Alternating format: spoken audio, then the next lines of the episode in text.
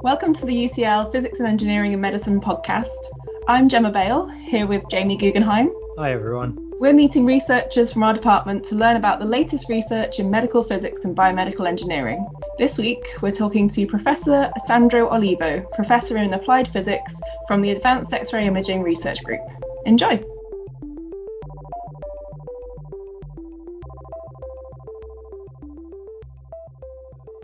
Sandro, you're in an advanced X ray imaging group. So I guess a logical starting point is to ask you about X ray imaging as a means to building up to knowing about advanced X ray imaging. So could you tell us about X ray imaging?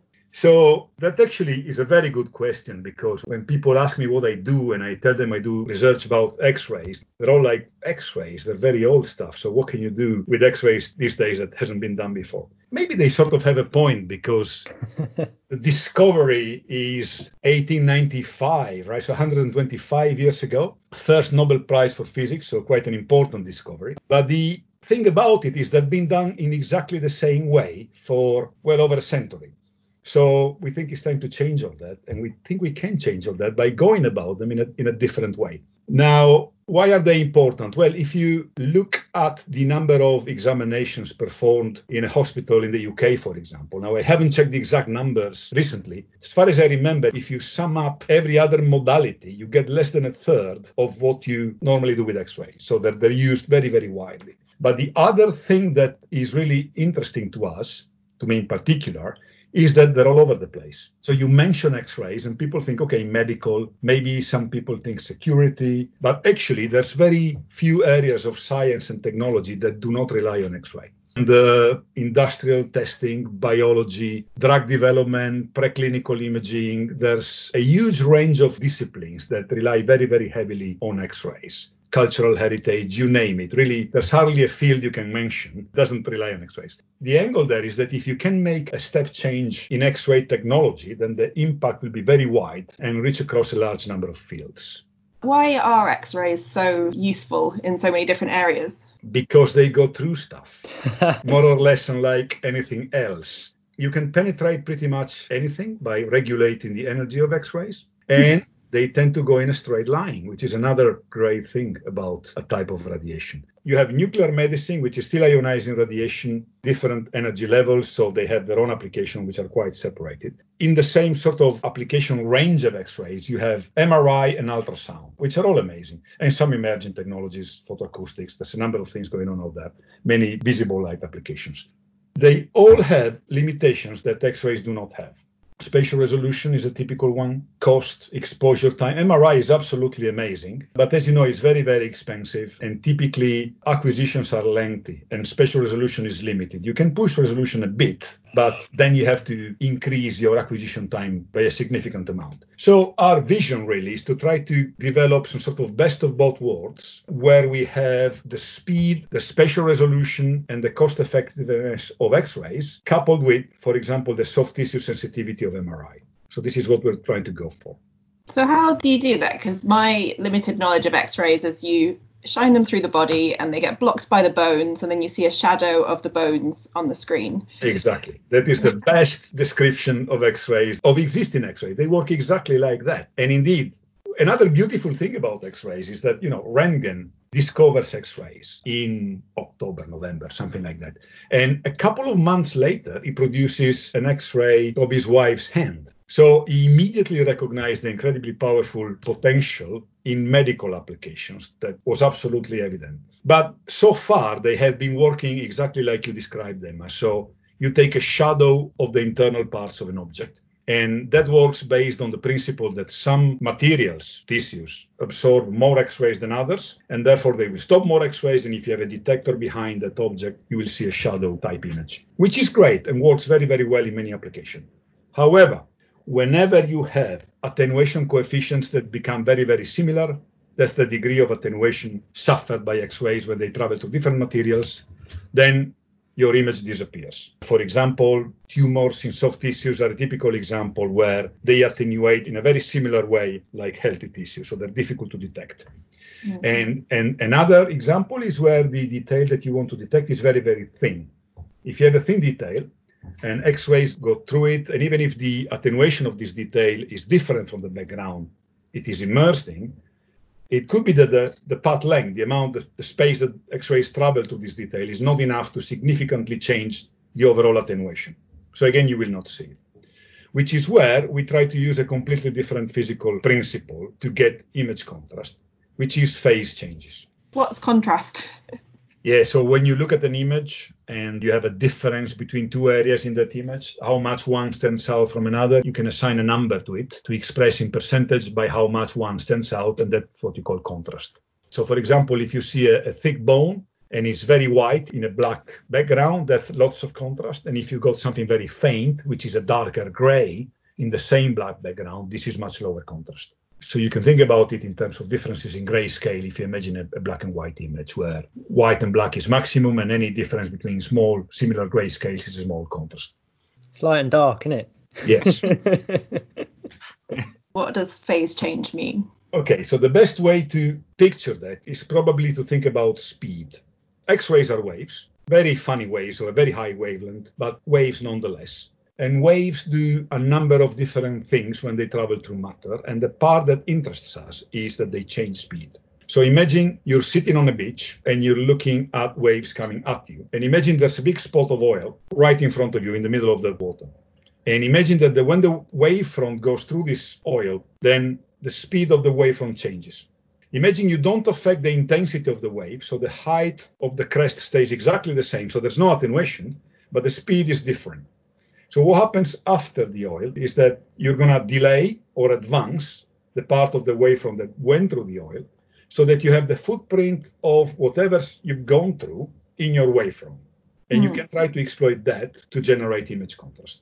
And that so far has never been done people have started to explore it in the last maybe 25 years because they got access to very specialized facilities referred to as synchrotrons. So effectively, the great news of what we do is we've been able to do some of the things that people only thought were possible at synchrotrons using a conventional X-ray source, which is what you need if you want to translate all this technology into a clinic, for example. X-rays for 800 years they've been used in this kind of way of just throwing through things, getting shadow images, which is super useful. But there's this other information we can get if we look at the phase, not just the intensity of the X-ray that's gone through an object. But this can only be done using specialized equipment. And you mentioned synchrotron. So why is that? Why do you need these hefty pieces of kit? I'll have to use a technical term here, and the technical term is coherence, but we can explain it in simple terms. In order to see these mechanisms, you have to be able, A, to have them in the first place, and B, for them to be sufficiently clear, not mixed up with background stuff, so that you can recognize them. For example, I gave you the example of the bent wavefront. You can use this bending in the wavefront in two ways to generate contrast. One is you let it propagate and hope that it interferes with the remaining part of the wave. So you have some sort of oscillations in the pattern that you collect. Initially, people thought that that was the only way to do it. And in order to observe these oscillations, you need your source to be coherent, in particular, spatially coherent. And what that means is it has to be a very small point from which all the X-rays generate, and this has to be distant in space. So typically, if you go to a hospital, your source is several millimeters, fractions a millimeter actually for the most advanced application, but is only going to be 60, 70 centimeters away from you. So when people develop these accelerator machines, for the first time, they manage to have the source of radiation 10, 20, 100 meters away from them, which means that if you look at something which is maybe the same dimension, say a millimeter or a fraction of a millimeter, but you place it 30 meters away, then to you it will look like a point radiation coming from a point is coherent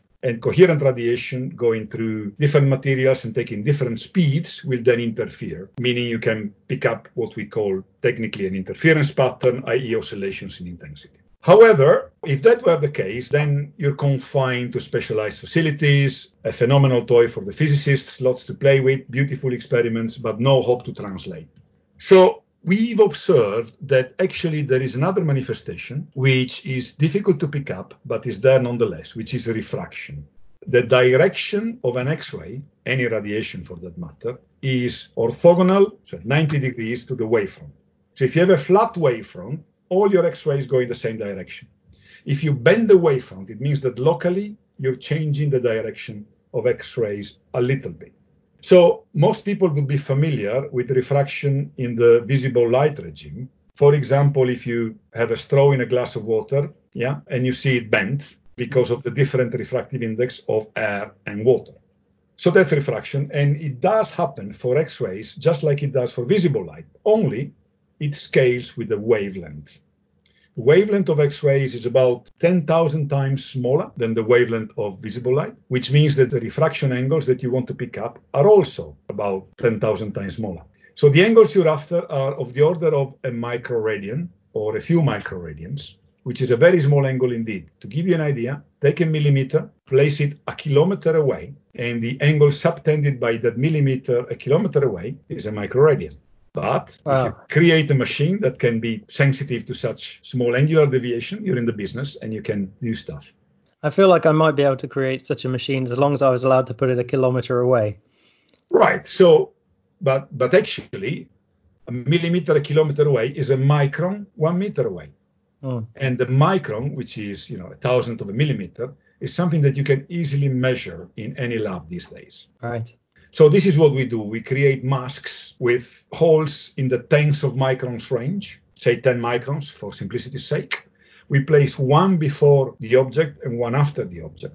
So the first one will define beamlets of X-rays, about 10 microns across, and then you've got another detector that intercepts this beamlet. The moment your object deflects the beamlet by one micron, say, then the amount of radiation that your hole on the detector mask intercepts will instantly change. So by playing this trick, you are converting a phase effect, which is refraction, into an intensity variation, which is the only thing your detector understands. Basically, you're kicking out some X-rays from the hole that you have in front of your detector, and instantly your detector will see fewer X-rays. And then you can play your sort of mathematical tricks to convert this into the phase change generated into the first place.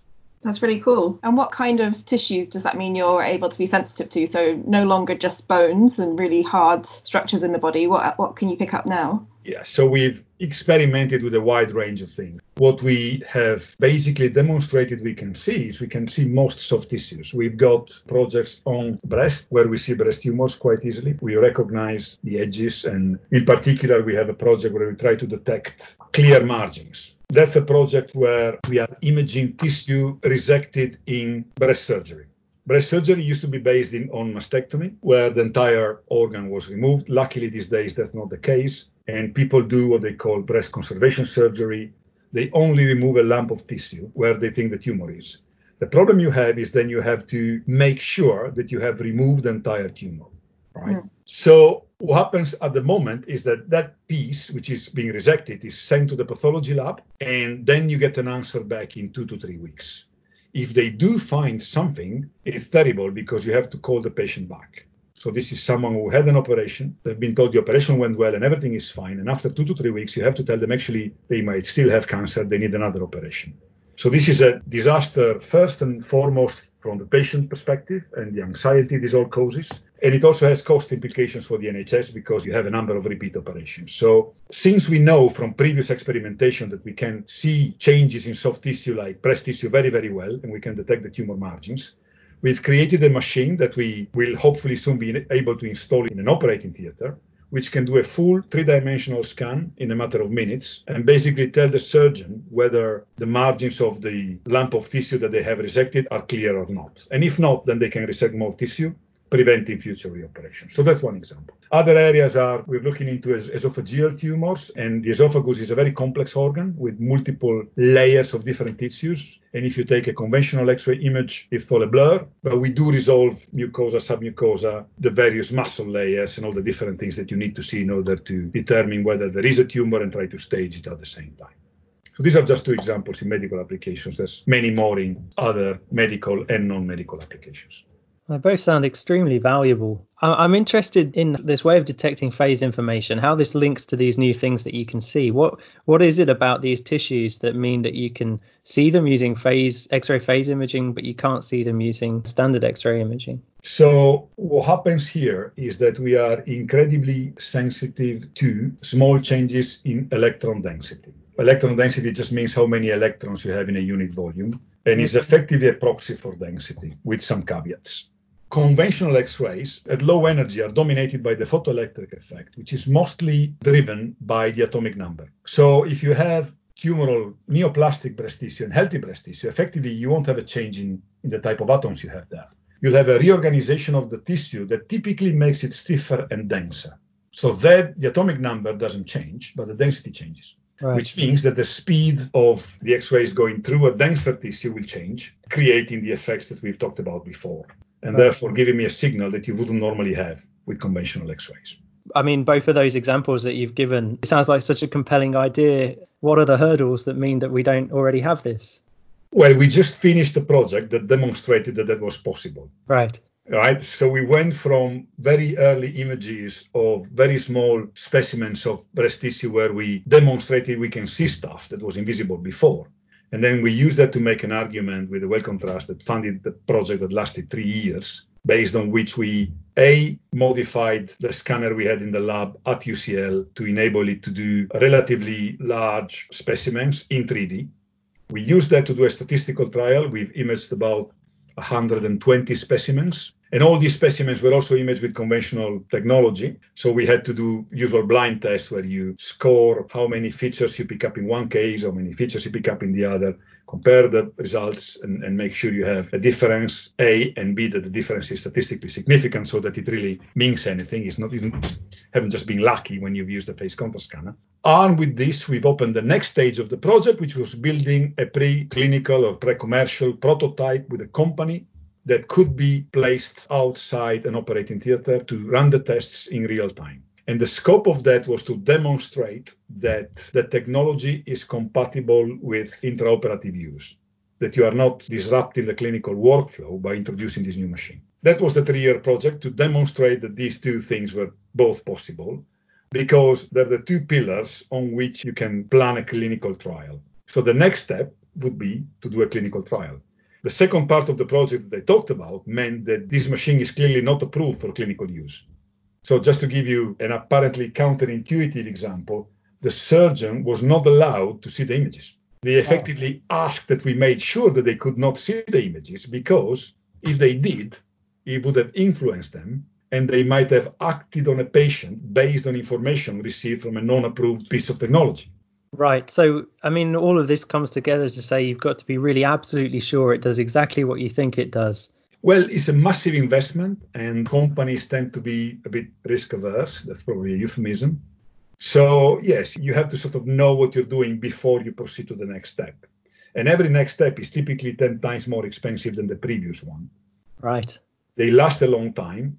You know, you have to set up the clinical trial, maybe it's multi-site, so you have to build two or three copies of the machine.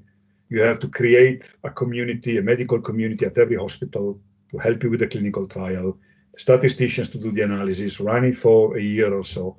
So that will take two or three years. And if it works, then then maybe you get FDA approval, Food and Drug Administration approval, for example, that enables you then to use it clinically.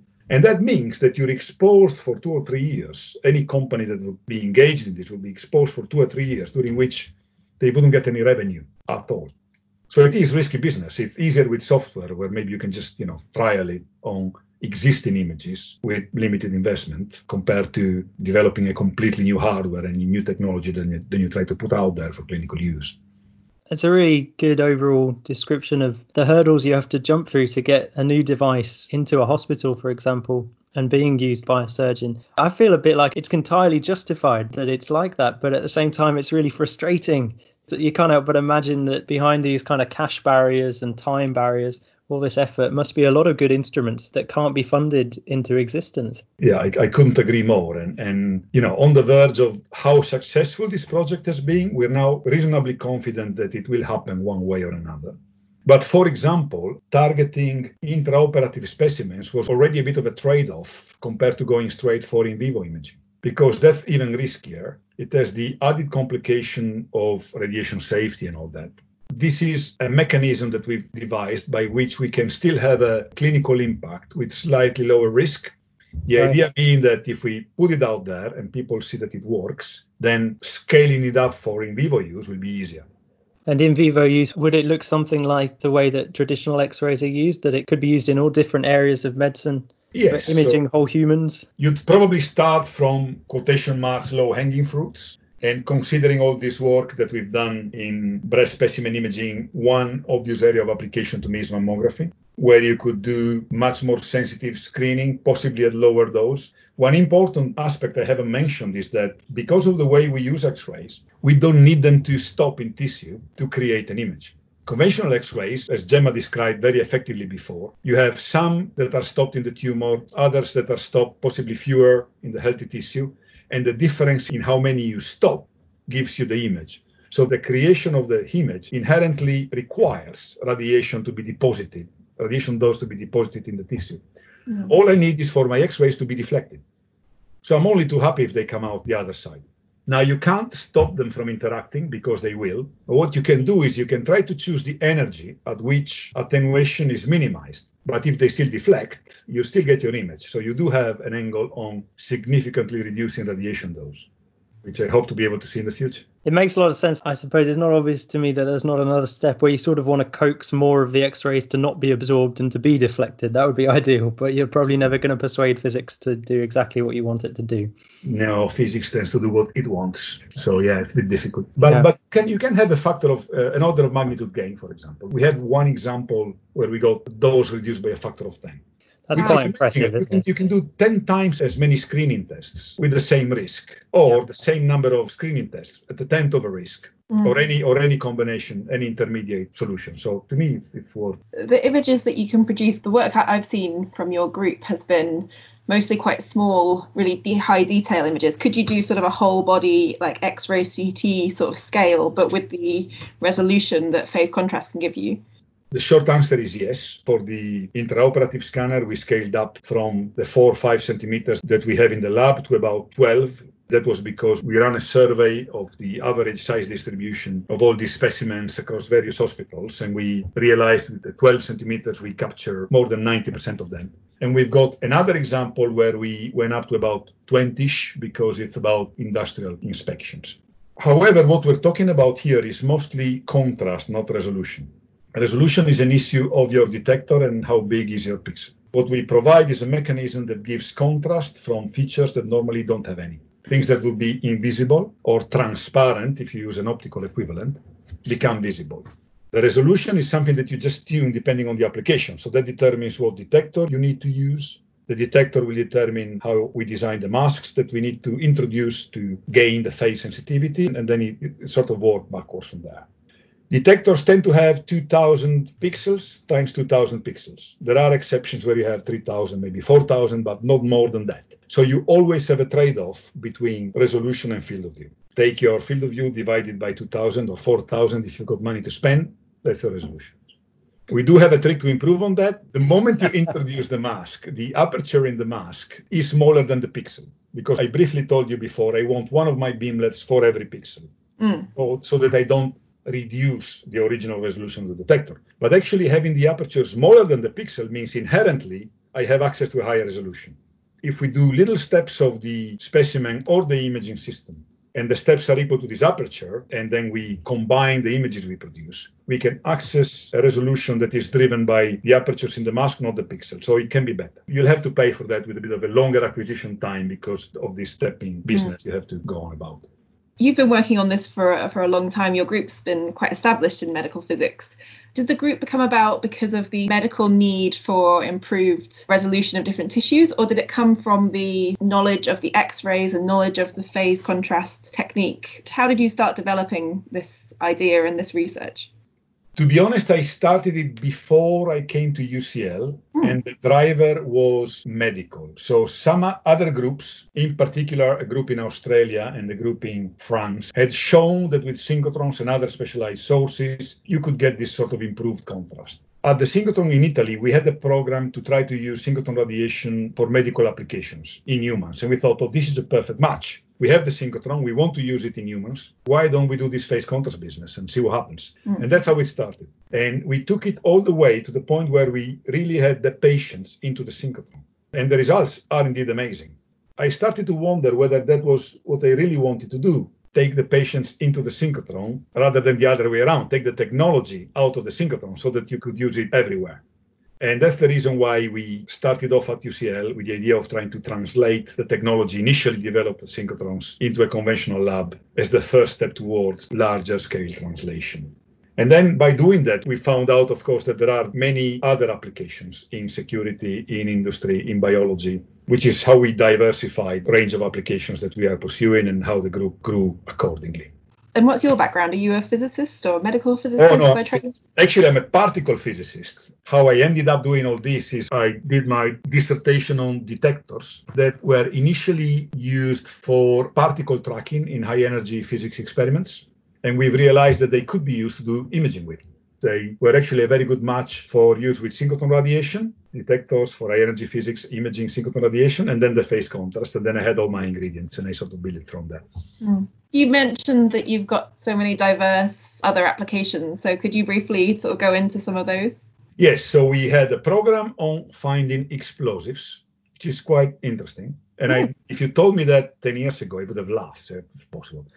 So what happens is that I've described you one way of using phase to creating images, which is by looking at the deflection of these beamlets that we create with the mask.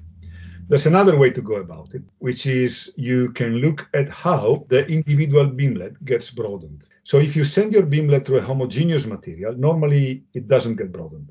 If you send it through a material which is microscopically inhomogeneous, then the sort of refraction at the edges business that I told you about happens on all these microscopic speckles that make up your material. They're smaller than your pixel, so you'll never see them, but they will send the X-rays in all possible directions because there's very many of them oriented in all possible direct, uh, ways. And the overall effect is a broadening of the beamlet. So as well as measuring the deflection of the beamlet, you can measure the cross section of the beamlet and see whether it has increased and by how much it has increased. And if you're very careful, also if it has changed in shape. Now, this tells you a lot about the microstructure of a material. And you can use it to probe different materials and distinguish them from one another. And we tested this on, on a number of explosive materials, and we saw that the sort of signal that comes out is very, very different and very powerful at recognizing them. So that opened that line of research. Similarly, this sort of broadening effect happens whenever you have micro cracks, porosity, microfractures on a very, very small scale, micron or even submicron, which is very, very good for all the industrial testing where you have micro cracks, voids, porosity, defects on a scale which is too small for conventional systems to be able to pick up. So that instantly created two new areas of application. That's amazing, isn't it? It really sounds like this phase X-ray technique is useful everywhere. Well, this is a bit our angle, so maybe not everywhere, but we see a lot of areas where there is a benefit. Can't I remember did, who it was. I did want to ask you. I've seen one of your images. Is it an ant? It's an insect. Is it the hair on a fly or something like that? You might be referring to one of the very first images we've taken in the lab. That is a, if I remember correctly, is a ground beetle, which we have on possibly permanent loan from the Natural History Museum. An insect, maybe I shouldn't say this in the interview, maybe we should cut it later. We could cut that out. Insects are very good at testing phase contrast methods because they have a lot of microscopic features. And people were used to see these things at synchrotrons. And one of the first tests was are we able to replicate that sort of extreme image challenge in a conventional lab? And in that case, we were able to detect individual hairs on the leg of a beetle, which people had seen at synchrotrons before, but being able to see them using a conventional X-ray source, that, that was a good moment. And and clearly it proved that we did have the phase contrast sensitivity that we wanted, almost like a preliminary test be- before we went into real applications, if you want. yeah. Then if you find a beetle vet who needs to test broken knees on a beetle, then give us a call and we can, yeah, we can do that. Can you explain what a synchrotron is? Yes, so it's quite interesting actually because they came out almost by accident. Synchrotron radiation initially was considered the parasitic effect. People wanted to build particle colliders because you want to understand how the universe works and, and what everything is made of, right? So initially you had linear colliders and you didn't have a problem. You had very long tubes inside which you would accelerate particles, smash them together, try to understand what happens. Then you reach the limit in the energy that you could reach with the linear accelerator. And people said, okay, we have a great idea. Why don't we create a circular accelerator so we can keep accelerating particles on a circular orbit and increase the energy almost as much as we like? Which is a great idea. And indeed, these days, almost all colliders are circular, are rings. However, if you accelerate a charged particle, like an electron, then immediately you will release electromagnetic radiation. And accelerating doesn't mean only, you know, in a linear acceleration or deceleration like braking or pressing the accelerator in your car, but bending a trajectory in itself is an acceleration. So the moment you put charged particles in a circular orbit, you start to emit electromagnetic radiation. And that radiation emitted is synchrotron radiation. So initially, this is just energy that you lose, right? And you have to introduce radio frequencies or other devices in your ring to give like a little kick give back the energy that the electrons have lost because of synchrotron radiation. But when people started to look at the properties of this radiation, they understood it is quite amazing. And in many respects, is very similar to a laser if you do a parallel with visible light. So you, uh, synchrotron radiation is a bit like a laser, where a conventional X-ray source is like a light bulb. Which is when people started to realize that they can use this parasitic radiation to do very good science with, especially to begin with material science, the study of solids using diffraction from crystals or reflection from surfaces or what have you. Which is when people decided to start to build machines where you wouldn't smash particles against each other, you would circulate them always in the same direction, just to produce this beautiful parasitic radiation, which is goes under the name of synchrotron radiation. And this is very tightly collimated in the vertical direction because of relativistic reasons, which are a bit complicated, which means that you don't disperse it when you increase distance as much as you would, just like a laser if you want. And that is what enables you to go far away and still have a very strong beam that you can do experiments or imaging with. So obviously we can't see these things with our eyes, but somewhere out there next to these giant synchrotrons are giant X-ray laser beams. Well, you wouldn't see them because they run inside a pipe, which is typically a vacuum pipe. Because of course, if you run them through air, you would lose a lot of them just by interaction with the air atoms. So typically you would have a pipe which you evacuate and you run it inside the pipe so that you don't waste radiation. Very cool. Do you miss high energy physics? You're really excited and passionate about it when you're speaking. I don't miss working at synchrotrons because we do go to synchrotrons very regularly. The synchrotron for us is the gold standard, is the clear, clean, perfect environment. So whenever we have a new crazy idea, which we don't know whether it will work or not, we try it off at the synchrotron first because if it doesn't work at the synchrotron, then just forget about it. There's no way you can make it work in the standard lab. While if you make it work in the synchrotron, then you can try to think about mechanisms to translate it. So because of this, we do go to synchrotrons three or four times a year. In terms of high energy physics, I miss the idea of it, but the experiments themselves involve thousands of people, which means you're a small wheel in a massive machine and you don't have the full picture of what's going on. Someone gives you some data and you have to check whether parity is violated or something, and then you pass them on to someone else. So even though the idea of what you're trying to understand is phenomenal, the actual specific work is a bit, how to say, well, boring, I think I found it, to be honest. I, I wouldn't want to put any student off energy physics, which is an amazing, beautiful field. I just like more the idea of an experiment where you have five, ten, maybe 15 people all working together, all speaking to each other every day, and where everyone has the full picture of what's going on and what we are all doing at any time. I think that's beautiful and then after you can go and read a book about the latest development in high energy physics and talk about it down or, the pub. Give a call to my old colleagues and try to. Yeah, yeah. perfect. Well, there's enough of them by the sounds of it. when we say that what they do is boring, without that technology, we wouldn't have most of the stuff we enjoy these days. Pretty much all of our detectors come from high energy physics experimentation and many other fields of science have benefited so much by the extreme developments that these people have to do to measure the very sophisticated effects that they need to measure to understand parity violations or gluons or to find the Higgs boson or what have you. Mm-hmm. So very, very important. Most technological developments are born from the extreme frontier research. Absolutely. We've talked about an image of a ground beetle. I just wondered, have you imaged any other unusual subjects Oh, very many. not your lab members. Which might not be appropriate for this interview. I can tell you one. When did the Human Tissue Act come into force in the UK? Do you remember? About 2000. Exactly. So late 90s, I was doing phase contrast at the synchrotrons, and we had this UK group that would came over with all sorts of stuff. Because before the Human Tissue Act, you could easily get access to specimens of all kinds. So this group comes over with the finger of an old lady, ethically approved and donated to science, of course. Everything was absolutely fine and absolutely kosher. And the problem there was to try to understand how two tendons in the fingers cross over one of the knuckles. because there was some sort of fine detail that was still, for some reason, not understood. So this finger had the two tendons sticking out at the bottom, and we would CT it in phase contrast because phase contrast enables you to see the tendons very, very well. With the finger straight up, and then we would pull the tendon so that the finger would bend and image it again, and then compare the images. So the experiment worked beautifully, and then these guys left and forgot the finger at the synchrotron. and then the legislation in Italy was way more complicated than it was in the UK. So getting rid of this thing was very, very difficult. And, and no courier would pick it up and take it back to the UK. Eventually, we found one that was prepared to do it. So they come over with this bucket of dry ice. We give them the finger, sorry, no pun intended. Stick in dry ice, take off.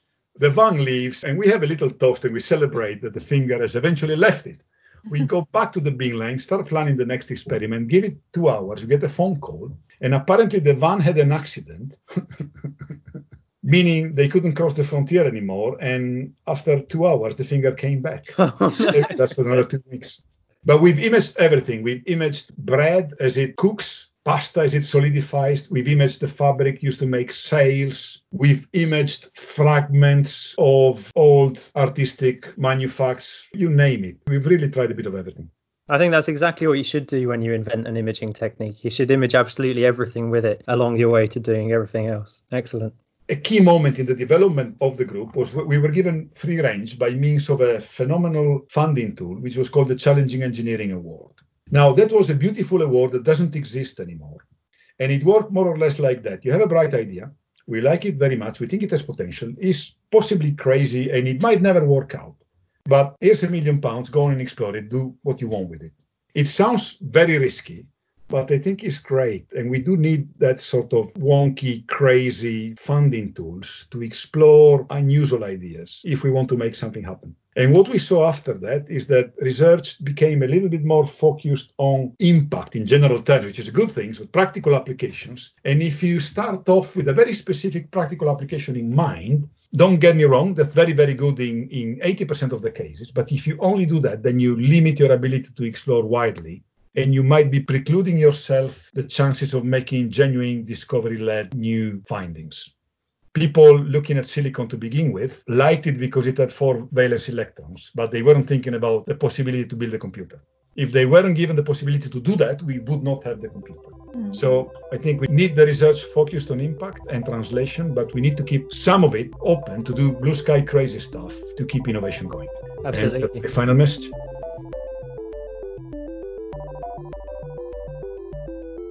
Well, thanks to Professor Olivo for sharing his research and career with us.